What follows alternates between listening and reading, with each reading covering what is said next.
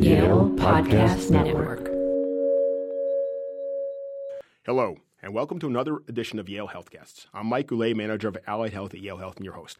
Joining me today is Elisa Sherbin, registered dietitian at Yale Health. Welcome. Hi, Mike. Thanks for having me. What is prediabetes? I've heard the term a lot lately. Prediabetes is basically the stage before diabetes occurs. It's when your blood sugars are elevated but not high enough to be called diabetes. Now, I understand that patients with prediabetes can make lifestyle changes to improve their health outcomes. What exactly are those lifestyle changes? So, recommendations um, have been based on a big research trial called the Diabetes Prevention Program. Um, and those results from that study were very encouraging. Um, so, individuals who lost 5 to 7% of their body weight um, and followed a healthy diet and also um, participated in 150 minutes of exercise weekly decreased their rate of diabetes by 58%. Now, you, you mentioned diet is very helpful. What type of diet would that be? So, as far as an overall diet, um, the Mediterranean diet is the approach that has the most um, to back it up.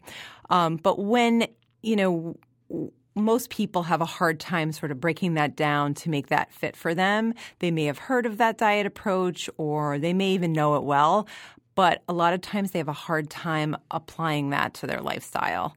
Um, so, what I typically do is try to help people have a starting point. Um, so usually, what I would recommend um, is starting with breakfast, starting at the beginning of the day, because that sets the tone for the day.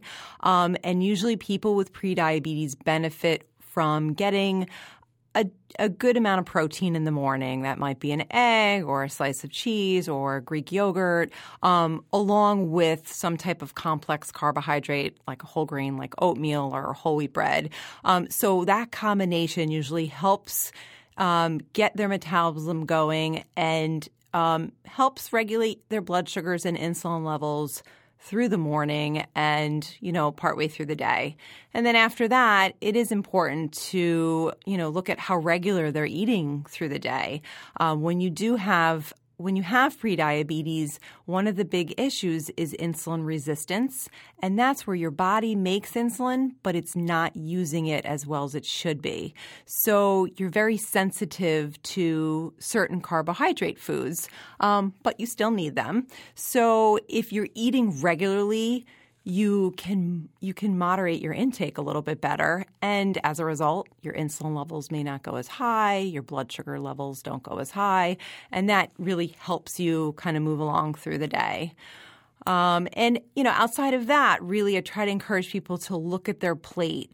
Um, what's the makeup? Is is there vegetables there? Um, essentially half of half of your plate really should be coming from vegetables. Um, these are low in carbohydrates and they're high in fiber. And they're filling. So, and they're obviously very nutrient dense as well. Um, and the other half of your plate should really be split between a lean source of protein, uh, whether that's chicken, fish, uh, or like like I mentioned before, maybe eggs or some lower fat cheese. Um, and then as well as um, a complex carbohydrate, ideally a whole grain. You know, that might be uh, a, a, baked potato or whole grain um, of some kind like brown rice. Um, it could be a slice of whole wheat bread, um, but a couple of servings of whole grains usually also kind of balances out the meal. Now, you mentioned exercise, about 150 minutes a week. What type of exercise? So, exercise ideally should be cardiovascular, which just means you're raising your heart rate for a period of time. Um, but there is a benefit to doing um, any type of exercise in terms of the benefit that will have on your um, on your insulin levels. Um, so you know, according to the, the, results of the study, though, that was um, encouraging 150 150 minutes a week of cardiovascular exercise. And that can be as simple as walking. Um, you know, that's usually a good starting point. Sometimes people feel like they have to go to a gym or do something very, you know, complicated you just really have to start from where you are um, and build on that. You know, an easy way to sort of see where to begin is to track steps. You know, most people's phones these days are tracking their steps whether whether they realize it or not. So they can see what they're getting on a regular basis and they can, you know, build from there, maybe add a goal of 1,000 to 2,000 more steps a day.